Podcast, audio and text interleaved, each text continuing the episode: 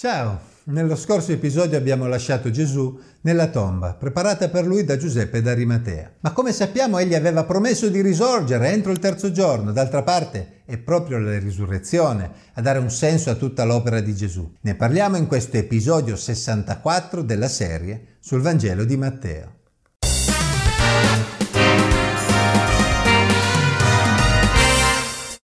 Dopo il sabato, verso l'alba del primo giorno della settimana, Maria Maddalena e l'altra Maria andarono a vedere il sepolcro. Matteo 28, 1. Nello scorso episodio avevamo visto che mentre la maggioranza dei discepoli si era allontanata, erano rimaste alcune donne, discepole di Gesù, che avevano seguito le vicende della sua morte e della sua sepoltura. Lo scorso episodio si era concluso con alcune donne che erano rimaste sedute di fronte al sepolcro, subito dopo la sepoltura di Gesù, come si evidenzia anche dagli altri Vangeli. C'erano diverse donne presenti, ma Matteo si sofferma in particolare su due di loro, Maria Maddalena e quella che chiama l'altra Maria, riferendosi a Maria, madre di Giacomo e di Giuseppe, come avevamo letto in Matteo 27, 56. Queste donne avevano quindi visto dove Gesù era stato sepolto e avevano intenzione di tornare lì subito dopo il sabato, e così fecero all'alba del primo giorno della settimana, quella che noi oggi chiamiamo domenica.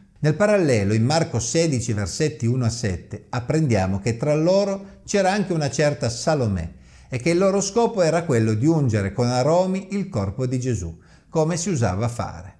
Teniamo presente che secondo il Vangelo di Giovanni, Giuseppe d'Arimatea, coadiuvato da Nicodemo, un altro discepolo fariseo e membro del Sinedrio, avevano già unto il corpo di Gesù. Lo si legge in Giovanni 19,40. Ma evidentemente quelle donne sentivano ancora il bisogno di mostrare in quel modo il loro affetto verso il Maestro, ormai defunto. Ed ecco si fece un gran terremoto perché un angelo del Signore sceso dal cielo si accostò, rotolò la pietra e vi sedette sopra. Il suo aspetto era come di folgore e la sua veste bianca come neve, e per lo spavento che ne ebbero le guardie tremarono e rimasero come morte. Matteo 28 versetti 2 a 4. Matteo ci descrive in modo molto sintetico questo evento. L'Evangelista Marco, nel parallelo in Marco 16, versetti 1 a 7, ci spiega che le donne erano preoccupate perché spostare la pietra di un sepolcro non era un lavoro semplice e mentre si recavano lì speravano di trovare qualcuno che potesse farlo per loro. Esse non avevano nemmeno pensato all'eventualità che Gesù potesse non essere più nella tomba, anche se in effetti lui lo aveva detto. E questo ci conferma che i discepoli, nonostante ciò che Gesù aveva detto loro, non avevano mai davvero creduto nella risurrezione. Ma arrivate sul posto trovarono la pietra già rotolata. Gli eventi che ci sta descrivendo Matteo con il terremoto, l'apertura del sepolcro da parte dell'angelo e lo spavento delle guardie devono essere quindi avvenuti prima che le donne arrivassero al sepolcro. Ma l'angelo si rivolse alle donne e disse, Voi non temete, perché io so che cercate Gesù che è stato crocifisso. Egli non è qui, perché è risuscitato come aveva detto. Venite a vedere il luogo dove giaceva e andate presto a dire ai suoi discepoli, egli è risuscitato dai morti ed ecco vi precede in Galilea, là lo vedrete. Ecco, ve l'ho detto. Matteo 28, versetti 5 a 7. L'angelo che aveva arrotolato la pietra, facendo scappare le guardie per lo spavento, era rimasto lì e si mostrò alle donne. Il messaggio dell'angelo era molto chiaro. Gesù è risorto come aveva detto. Non cercatelo qui, perché come egli vi aveva detto, presto vi precederà in Galilea, dove lo incontrerete. L'angelo le invitò a vedere con i loro occhi il luogo dove Gesù era stato deposto e poi le invitò ad andare dagli altri discepoli a dare la lieta notizia. Gesù è risorto come aveva detto. È importante sottolineare che Gesù aveva preannunciato questo evento. D'altra parte i giudei, interpretando in modo corretto le profezie, si aspettavano un Messia che stabilisse un regno eterno. Ma come avrebbe potuto stabilire un regno eterno qualcuno che viene ucciso e rimane in una tomba?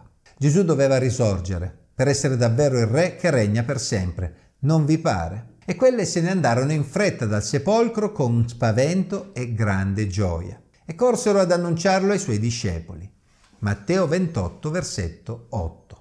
Le donne furono spaventate dall'incontro con l'angelo, ma allo stesso tempo erano piene di gioia. Il loro maestro aveva mantenuto la sua promessa ed era risorto letteralmente, era una grande notizia. ed essi si affrettarono per andare ad annunciarlo agli altri discepoli. Il parallelo di Marco 16 ci dice che prima di andare ad avvisare i discepoli, dopo essere scappate, quelle donne si presero un po' di tempo per riprendersi dallo spavento e non dissero nulla a nessuno. D'altra parte è comprensibile che fossero titubanti. Non si trattava certamente di un evento usuale, quello a cui avevano assistito. Chi avrebbe creduto loro? Esse sapevano che la loro testimonianza sarebbe stata tenuta in poco conto dagli altri. Infatti all'epoca nella società giudaica una donna sotto l'aspetto giuridico era molto svantaggiata. Non poteva nemmeno partecipare attivamente alla vita pubblica, non poteva essere citata come testimone in un tribunale. Dal brano parallelo di Luca 23:40 apprendiamo che in effetti inizialmente gli altri discepoli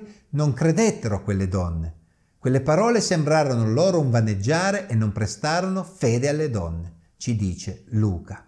Ma il Signore non si curò di queste tradizioni umane e scelse proprio delle donne come prime testimoni della risurrezione, scelse di mostrarsi a loro per prime. Quando ecco Gesù si fece loro incontro dicendo vi saluto, ed essi avvicinatesi gli strinsero i piedi e l'adorarono. Allora Gesù disse loro non temete, andate ad annunciare ai miei fratelli che vadano in Galilea, là mi vedranno. Matteo 28 versetti 9 e 10. Gesù volle mostrarsi a quelle donne affinché la loro testimonianza fosse ancora più efficace. Un conto è vedere una tomba vuota, Altra cosa è vedere Gesù risorto in piedi in mezzo a loro. Quel saluto di Gesù deve aver fatto balzare il cuore nel petto di quelle donne. Chissà quanta gioia avevano provato nel rivederlo. Infatti si erano subito prostrate ai suoi piedi. Il loro maestro era proprio lì, in mezzo a loro. Doveva sembrare un sogno. Gesù confermò quanto aveva detto l'angelo, ovvero la necessità di precederlo in Galilea, dove lui si sarebbe mostrato loro. Qualcuno potrebbe chiedersi ma perché in Galilea? Personalmente trovo molto significativo che Gesù volesse mostrarsi ai discepoli lì dove tutto era cominciato. Fu in Galilea che Gesù aveva cominciato a chiamare i primi discepoli quando si era trasferito a Capernaum. Lì dove tutto era cominciato, in Galilea, ci sarebbe stato anche il nuovo inizio dei discepoli di Gesù. Mentre accadeva tutto questo, che fine avevano fatto le guardie che si trovavano al sepolcro? Matteo soddisfa anche questa nostra curiosità. Mentre quelle andavano, alcuni della guardia vennero in città e riferirono ai capi dei sacerdoti tutte le cose che erano avvenute. Ed essi radunatisi con gli anziani e tenuto consiglio, diedero una forte somma di denaro ai soldati, dicendo Dite così, i suoi discepoli sono venuti di notte e lo hanno rubato mentre dormivamo. E se mai questo viene alle orecchie del governatore, noi lo persuaderemo e vi solleveremo da ogni preoccupazione. Ed essi, preso il denaro, fecero secondo le istruzioni ricevute, e quella diceria è stata divulgata tra i giudei fino al giorno d'oggi. Matteo 28, versetti 11 a 15. Quelle guardie erano al servizio dei capi dei sacerdoti e quindi tornarono da loro per riferire. Ancora una volta la classe dirigente giudaica ebbe un'occasione per riflettere ma la sprecò. Quelle guardie avevano visto qualcosa di incredibile, ma i capi dei sacerdoti evidentemente non credettero loro. Ed è probabile che anche le guardie non fossero sicure di ciò che i propri occhi avevano visto. Rimaneva comunque un problema da risolvere, perché il corpo di Gesù non c'era più. E ancora una volta preferirono divulgare una menzogna piuttosto che approfondire la questione. D'altra parte, anche se le guardie non avevano visto nessun discepolo di Gesù venire a prendere il corpo, Probabilmente. I capi dei sacerdoti pensarono che non ci fossero alternative e che le cose fossero per forza andate così.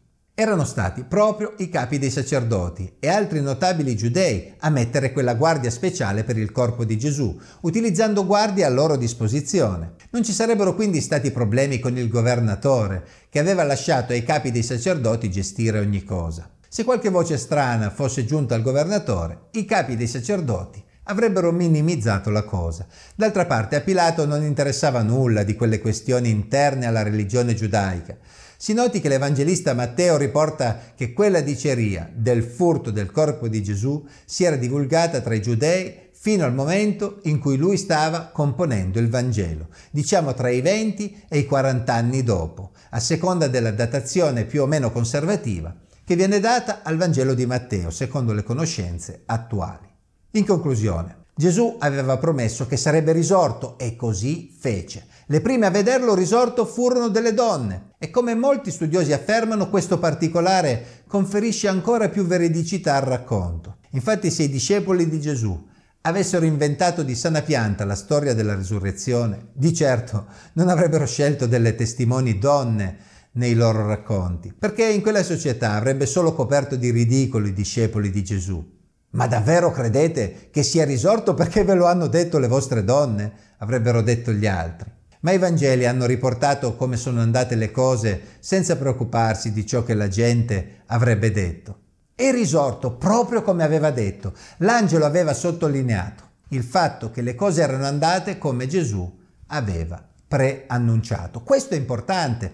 Molti credono che Gesù sia un personaggio storico, realmente esistito e hanno un certo rispetto per gli insegnamenti di Gesù. Eppure non credono alla risurrezione e non credono nemmeno che Gesù pensasse di poter risorgere. Alcuni pensano che la storia della risurrezione abbia soprattutto un significato spirituale. Ma in quale modo gli insegnamenti del Gesù storico possono essere rilevanti se vengono separati dall'evento della risurrezione, che più di tutti è quello che ha dato il via a tutto il cristianesimo? In quale modo possiamo pensare che Gesù abbia dato dei buoni insegnamenti se poi avesse mentito proprio sulla risurrezione? La risurrezione di Gesù è il perno su cui il cristianesimo si fonda. Un cristianesimo senza risurrezione è un cristianesimo che non ha nemmeno ragione di essere, come Paolo osserva nella sua prima lettera ai Corinzi, capitolo 15, versetti 14 e 15.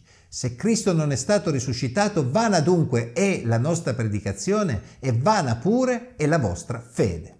La risurrezione rende testimonianza del fatto che Gesù di Nazareth è davvero colui che diceva di essere e se lui è risorto, anche noi risorgeremo un giorno. Se quelle donne non avessero incontrato Gesù risorto e se in seguito non lo avessero fatto gli apostoli e altri a cui Gesù è apparso, tutti loro presto sarebbero tornati alle loro vite, probabilmente delusi, e non esisterebbe nemmeno il cristianesimo come lo conosciamo oggi.